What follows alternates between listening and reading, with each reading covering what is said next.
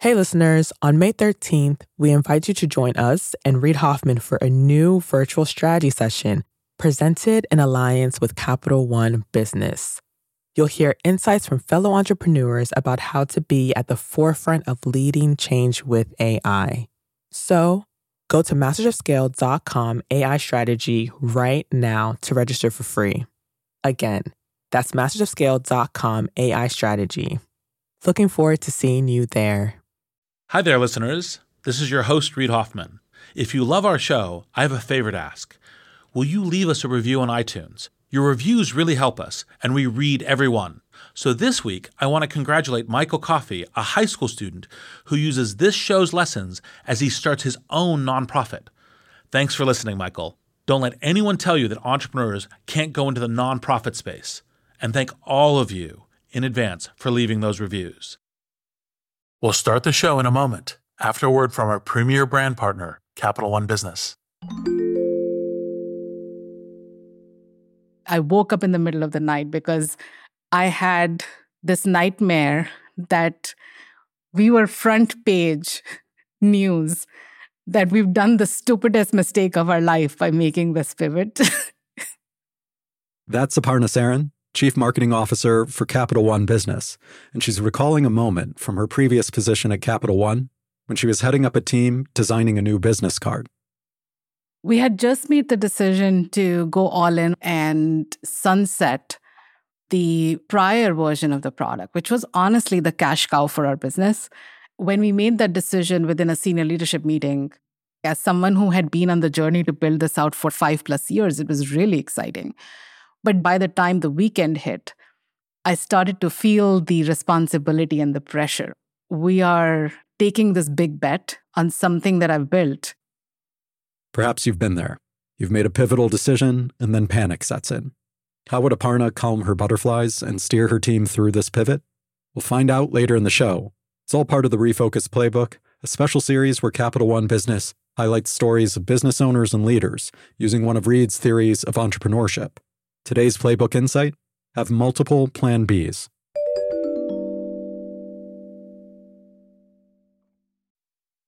We talk a lot about being a master of scale on this podcast, but for a few minutes, let's talk about being a master of crabbing.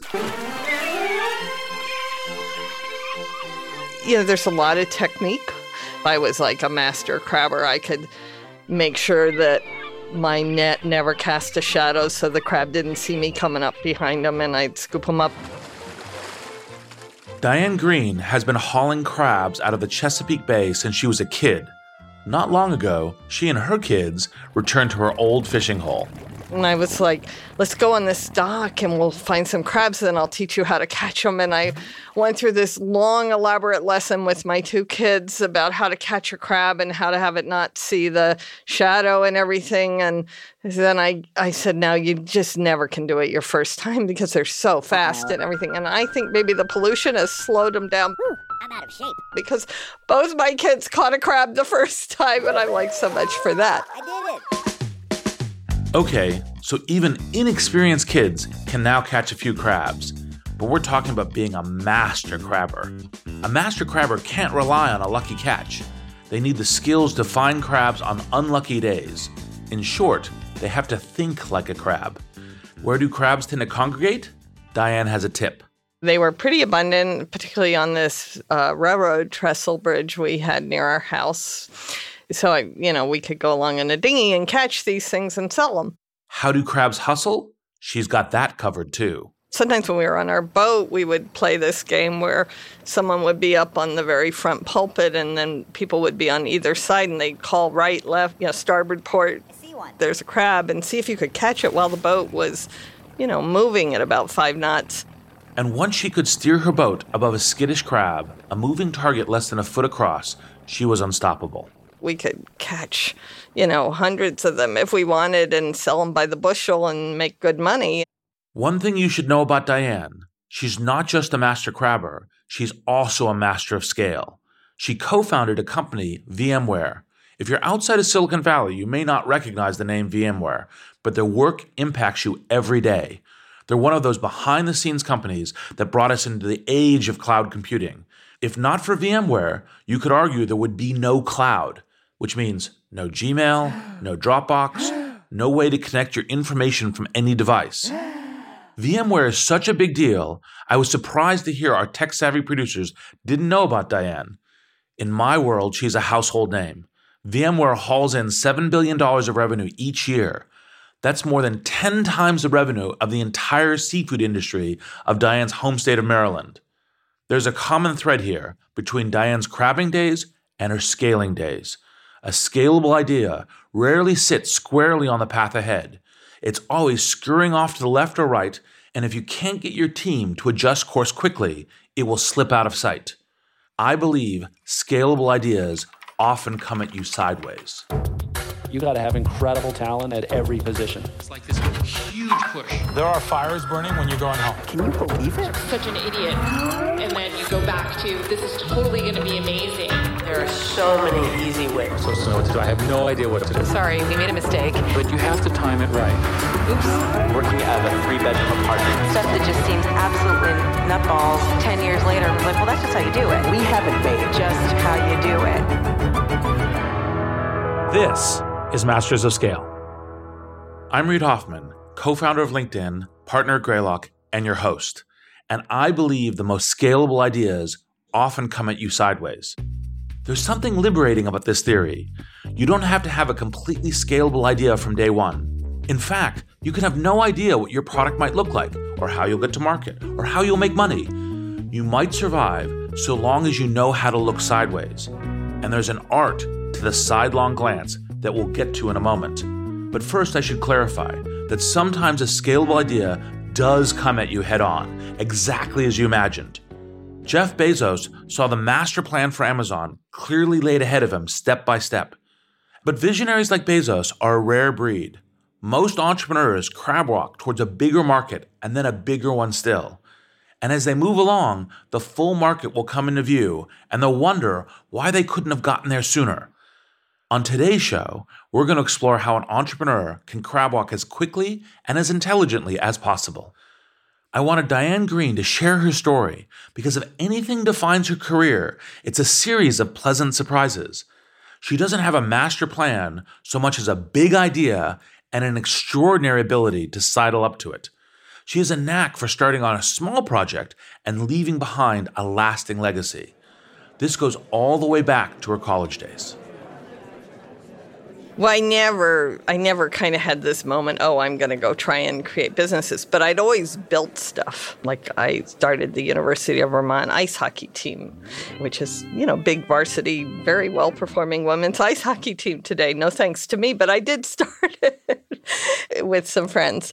My whole life, I was starting things and building things. She spots a need and starts solving for it whether it's a women's hockey team or a new use for some emergent technology. Diane tends to see tectonic shifts in technology before anyone else around her. She doesn't know what role she'll play in the future, but she's so far ahead of the curve that she ends up shaping that future herself. And I think her ability to solve huge problems stems from a particular frame of mind. She doesn't pursue money or fame, a product or a leadership position. She pursues a big abstract idea she has this almost academic detachment from the business world, but that's precisely what makes her so formidable. Diane studied computer science at Berkeley. Her husband, Mendel, teaches computer science at Stanford. They tend to follow research the way that some couples take up tennis or salsa lessons. They learn together. And one day, she and Mendel woke up to a huge idea. Good morning, Mendel. Morning, Diane. He was giving this sunrise breakfast at, I think it was Mayfield, and I was like, I'm going to that. That sounds pretty interesting because we usually miss each other, you know, on those things. This was a breakfast Diane wouldn't want to miss. She was about to get a glimpse of the future, a huge industry shaking idea. That idea? Server virtualization. If you're not hopping out of your chair with excitement, allow me to explain. When you retrieve emails or open documents or launch an app, your computer most likely fetches the data from a server 20 years ago, those servers were physical machines, big metal boxes that you had to own as a company. And they were finicky machines. They only talked to certain computers. If your computer ran Windows, you needed a Windows friendly server. If it ran Unix, you needed a Unix friendly server. Those servers would sit there idly, waiting for the right device to speak their language. They required constant maintenance and consumed tons of energy. They were like dilettantes, fanning themselves and insisting that the IT team skin their grapes and clean their dishes. But imagine if you could replace all of those layabout servers with one busy machine, a server that could speak to any device. That's essentially what Mendel was proposing one server to rule them all. It didn't even require hardware. In fact, he could add a bit of code to existing servers and get them all talking. As Mendel described how this code might work, it dawned on Diane. Perhaps they could liberate the data and allow it to move freely across servers. All it would take is creating a virtual machine. He was talking about, he goes, you know, you got Microsoft with the Windows basically monopoly, and you have Intel with the basically x86 monopoly. And I could just see him in real time. He goes, What if you could drive a wedge in there? This was the crux of Mendel's research. He was investigating whether he could get these two operating systems to talk to each other, whether he could build a bridge between these two walled gardens. It was anybody's guess how big that wedge could be. And so we drove back, and I'm like, yeah, the virtualization, you know, we should really do this. This is really interesting. I kept saying, you know, I really think this should be brought to market, and I could, you know, help you. And so finally, Mendel and I kept talking, and, and you know, we just kind of realized how horizontal and useful the technology was the more we talked about it. These quiet conversations among colleagues are critical for any idea that comes to you sideways. You ask, are you seeing what I'm seeing? With each conversation, your own vision gets sharper. The true idea comes into view.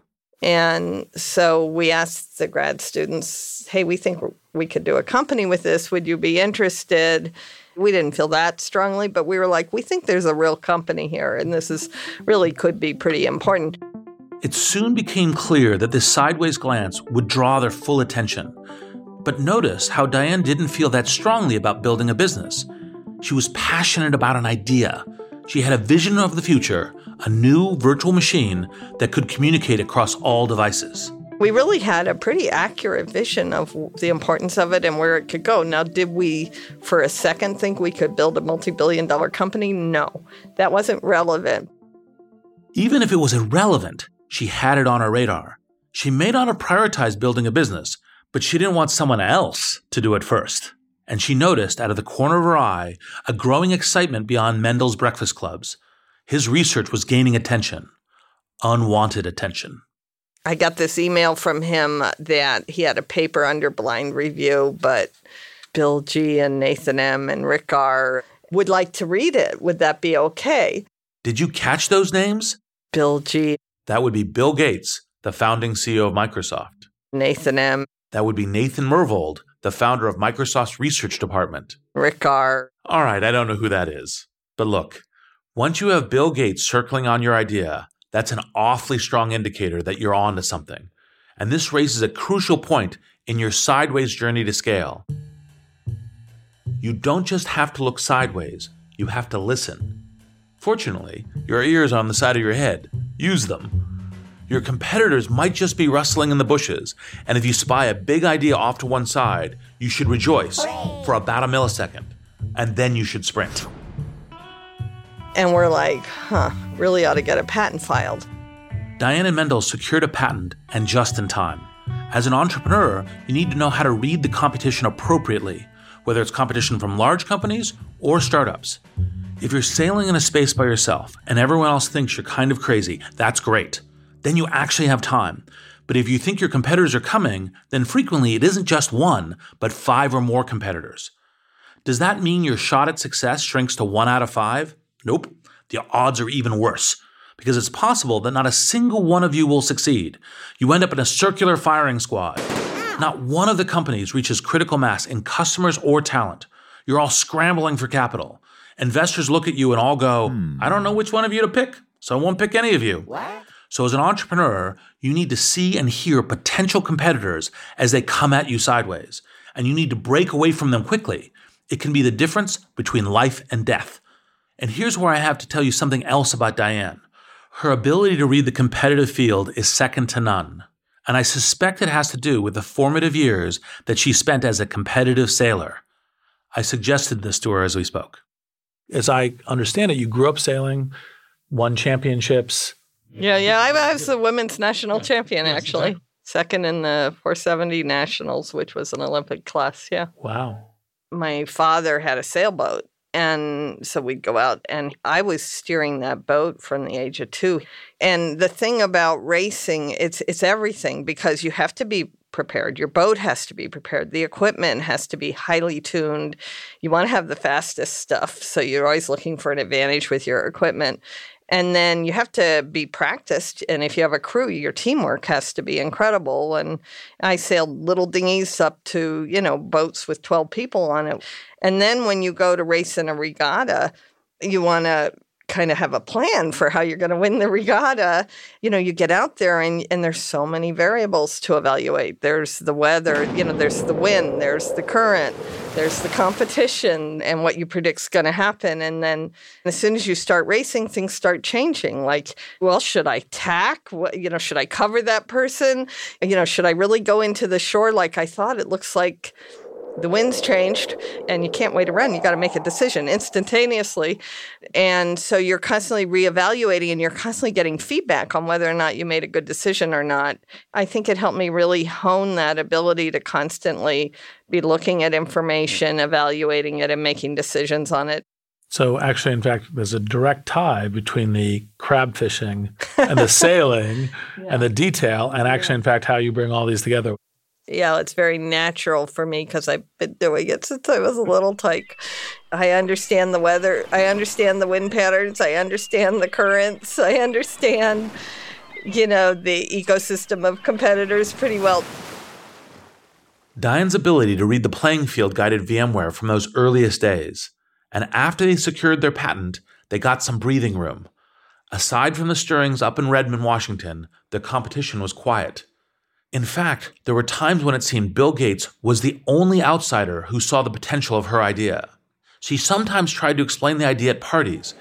She told me about one gathering at a friend's house with a room full of supposedly like minded entrepreneurs. He had all these dot com people like pets.com and webvan.com and toys.com, and all those people were there. And somebody's like, Well, what do you do? What do you do, Diane? When I'm like, Well, I got this virtualization software company. And they're like, what? Oh my God, you know, you get with the program. Don't you know software's dead? What they were really saying was that desktop software is dead. Listeners of a certain age may remember software arriving in cellophane wrap boxes. You'd take a CD out and download the program right onto your computer. God forbid you might spill coffee on it. But with the emergence of dot com services, desktop software was considered passe. Everyone figured software would eventually move online to what we now call the cloud. They'd hear the word software and think, you're on. Little did they know that Diane's software would make the cloud possible. The future they imagined would happen because of her and Mendel, but they couldn't see it. Here's the thing when you're moving sideways towards a big idea, you may find yourself jarringly out of step with the trends of the time. Picture a highway. All of the cars are speeding ahead at 80 miles an hour. All of a sudden, you decide to veer sideways across six lanes. The other cars see you and they think, that's an accident waiting to happen.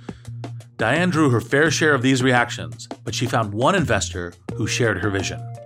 We told them what we were doing. They're like, that's really important. That's really cool. Where can I, you know, how much a check can I give you?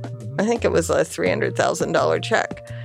And I'm like, okay. And he gives me this address, and I like, you know, I didn't have Google Maps back then, you know, and I'm looking at the map, figuring out where his house is. Remember, this is the late 90s. There's no Google Maps, there's no smartphones. Diane is sitting in her car looking at a paper map and I see this driveway just strewn with newspapers and leaves and everything. And he's like, it's under the newspaper. I'm like, which newspaper? Anyhow, I hunted around, found my check. yes, which has got to be one of the most unusual of the early stages. Yes, that was a $300,000 check under a newspaper in a driveway in Palo Alto. We won't give the address. Aww. With her $300,000 check in hand, Diane was ready to go to market. How? Here's what I find so fascinating about Diane's launch plan. There wasn't much of a plan, which raises the question did she have any idea how big of a market she was chasing? I posed the question to Diane directly. Some of the, the things that you repetitively do is you create markets that didn't exist before. And I think one of the interesting theories about scale is that sometimes the market never looks as big at the beginning as it ultimately ends up getting. Like mm-hmm. a modern example is Uber. It's like, oh, it's just a limo, black car. Oh, wait, it's transportation as a service. Is that the right thing to think about the early stage VMware? The technology is super important, and obviously it drives a wedge in this duopoly. Mm-hmm. But what was your thinking about the initial VMware, the size of the market, the size of the business? What kind of opportunity were you pursuing? Interestingly enough, for VMware, we did see VMware totally. We called it almost a Swiss Army knife. There were so many benefits to running in a virtualized world that we were positive if we could get the market to adopt it, that it would be adopted everywhere. I love this metaphor of a Swiss Army knife. It sums up the curse and the blessing of inventing an all purpose tool. On one hand, it's wonderfully versatile. On the other hand, how do you sell all of those features? We figured we'd go straight to the experts, the makers of the Swiss Army knife, to find out how they refined their pitch over the course of a century. Turns out their pitch is still evolving. So XAVT has 80 implements. And there's some electronics in there. There's a thermometer. There's a timer. There's you know. That's Chris Costa, director of product management and packaging at Victorinox, and a sort of Swiss Army knife historian. He was trying to recall just a few of the 80 tools that are packed into their biggest model, the XAVT. There's some digital aspects to the scale. It has a little flashlight. You know, it's it's got all the uh, standard things, large blades and corkscrews and, and, and things like that. So, um, it's a it's a big beefy knife. Now, it's exceedingly rare for a first time buyer to walk into a Swiss Army knife shop and just say, Hi there. Give me your biggest, beefiest knife. What's the biggest one you got? Most people start with a smaller model. Maybe it's just a single folding blade. And that's where it begins. Once it's a first time customer and they've gotten, you know, one of our knives for a gift or something they picked up themselves, invariably they're they're back for more. You know, do you have a knife for this? I am a and then you know you name it. I cook a lot, or I'm a baker, or I'm out on my boat. You know, so they'll come back and, and get more. I always say to people, you know, you know, you never know which one you're going to need till you need it, but when you need it and it's it's with you, then you have a solution. We'll be back in a moment after a word from our premier brand partner, Capital One Business. There was panic that set in that night because I didn't want to let people down. We're back with Aparna Saran of Capital One Business. She was recalling the time she woke up in a cold sweat, terrified that the new product she had been working on might fail. So the next morning, she sat down and wrote an email. It was Sunday morning, and I said, you know what? I'm going to just like share this with my peers. It was very emotional. It was like sort of a cry for help. Aparna realized that if the new product didn't take off, she needed a plan B, preferably multiple plan Bs. I'm inviting them to be the thought partners so that we are mitigating as much risk as possible and we have contingency plans in place as we make this move.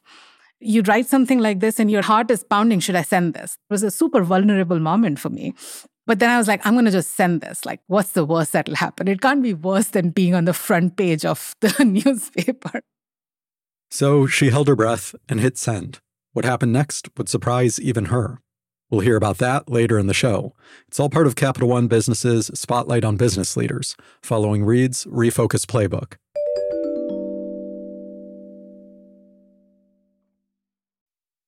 Let's come back to Diane and her metaphorical Swiss Army knife. She was building tool after useful tool for VMware, and she was certain that, someday, they would all be used.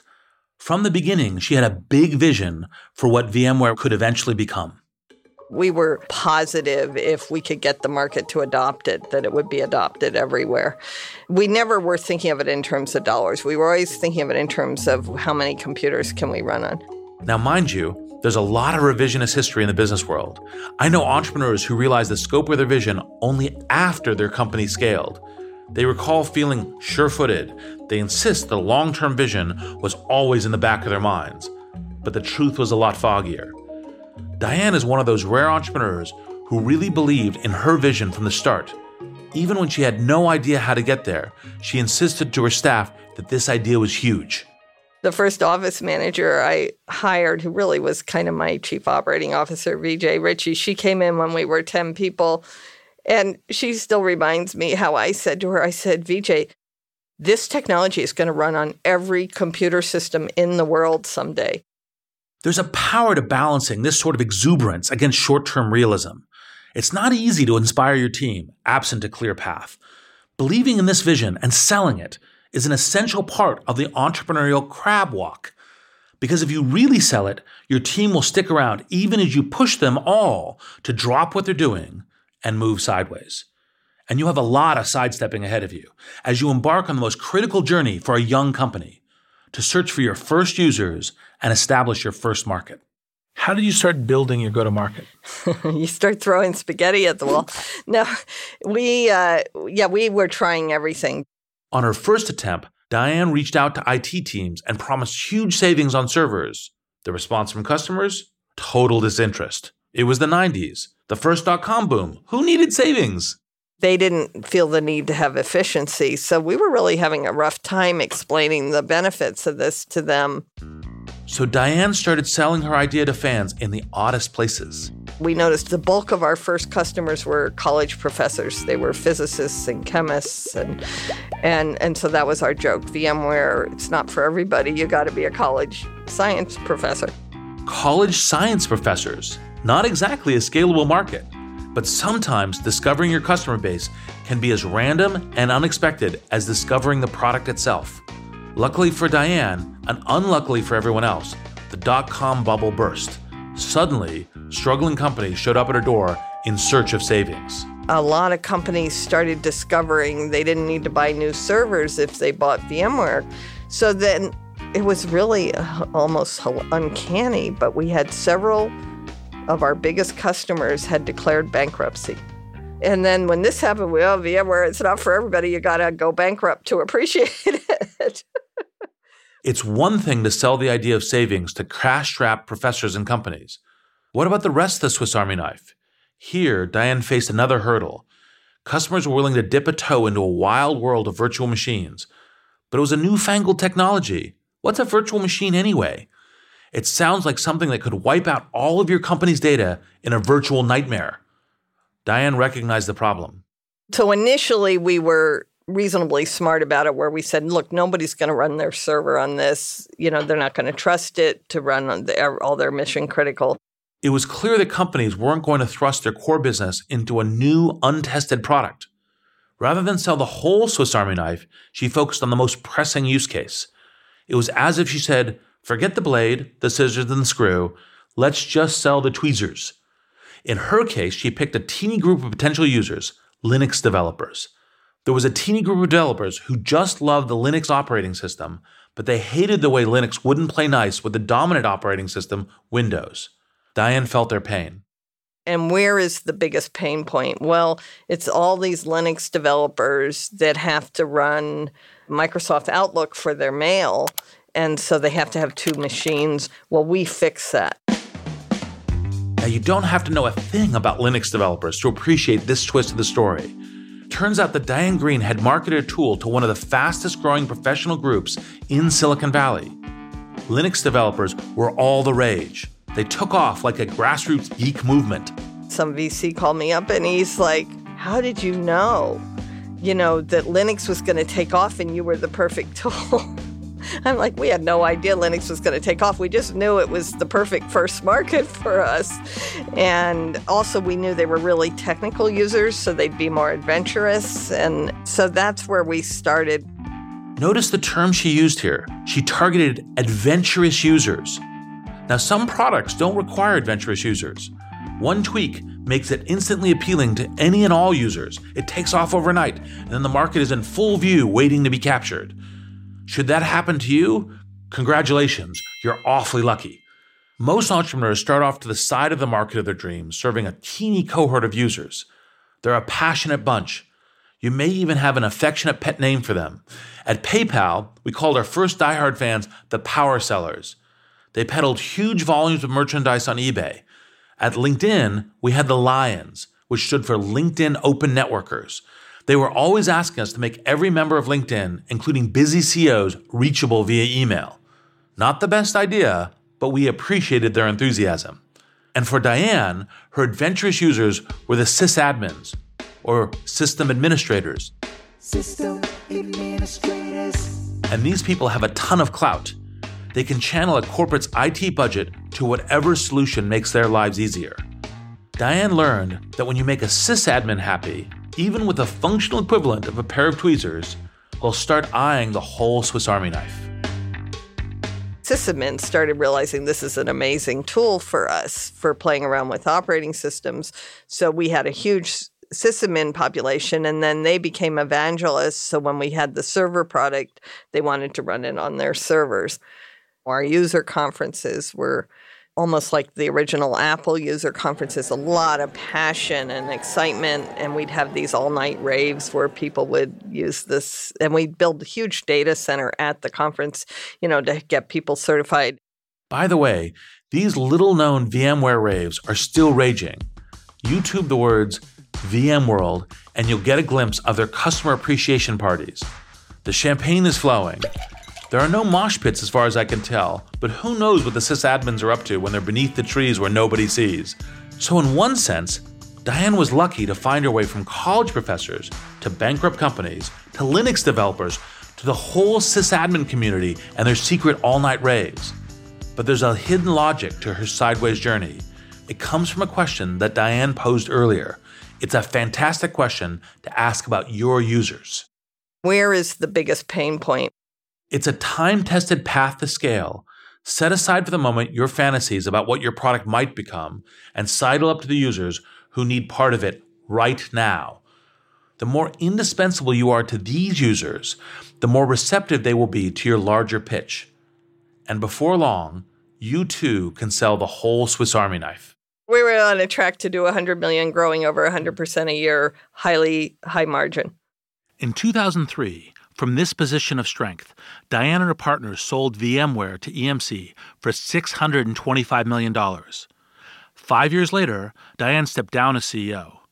In 2012, she joined Google's board of directors. But every once in a while, she had this nagging thought.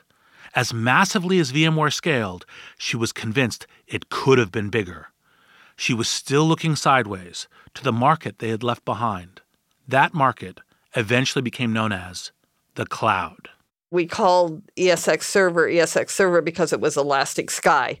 The ES and ESX is elastic sky. So we, you know, and this is long before anybody had coined the term cloud.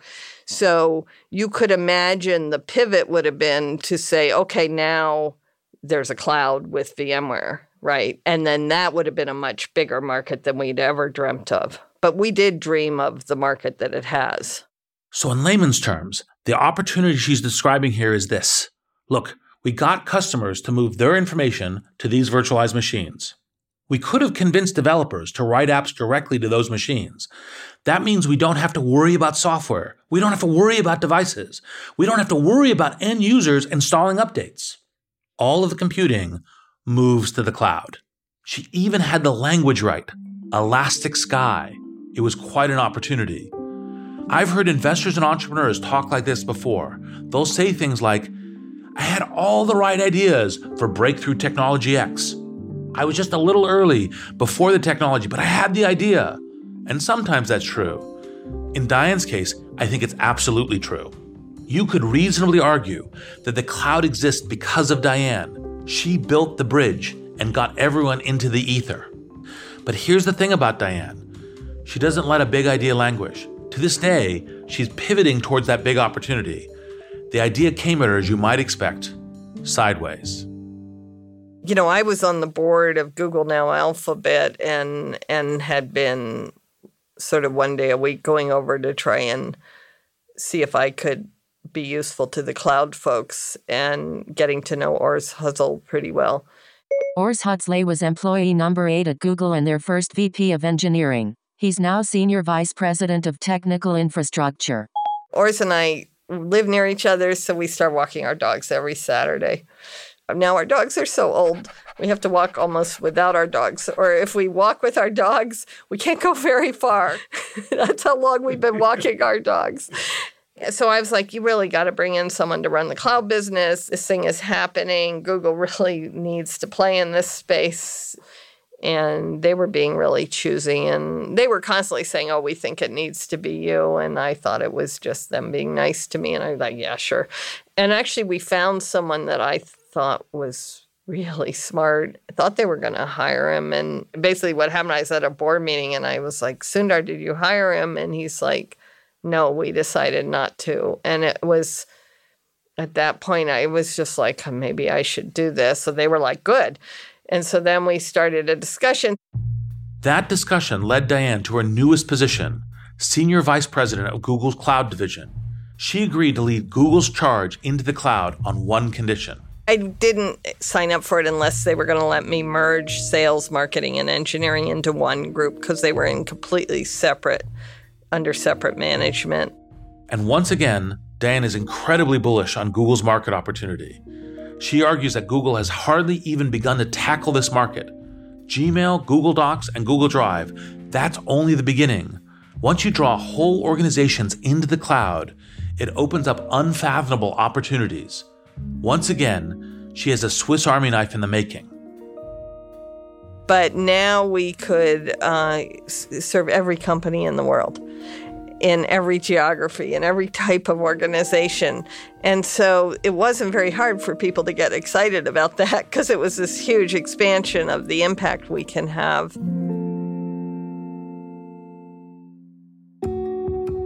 Looking back at the arc of her career, there's only one thing Diane might do differently. A slightly more defined plan would be nice.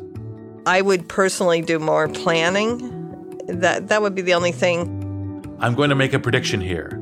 Diane will actually write up that plan, and then her most scalable ideas, they'll come at her sideways. I'm Reid Hoffman. Thank you for listening.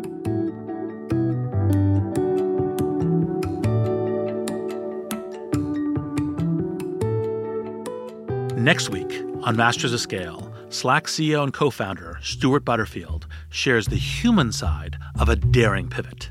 But man, that is it is so hard because the job of a CEO is often just to come up with a story that enough people believe that you can make something happen in the world. And you have to convince investors, and you have to convince the press, and you have to convince potential employees, and you have to convince customers.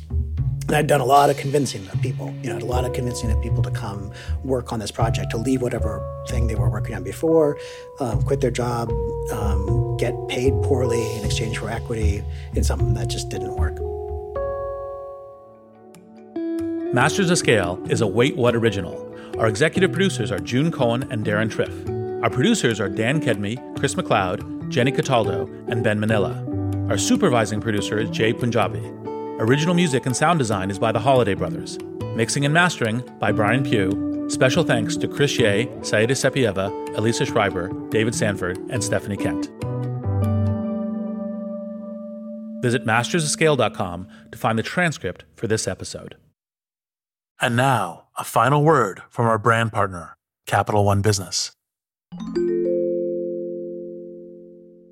throughout the day, text messages and emails kept pouring in. Whatever you need, just let us know. We're back one more time with Aparna Saran of Capital One Business. She was telling us about a Sunday morning email she fired off in a moment of panic. Minutes later, her inbox was overflowing, and the support she found wasn't just emotional, it was practical.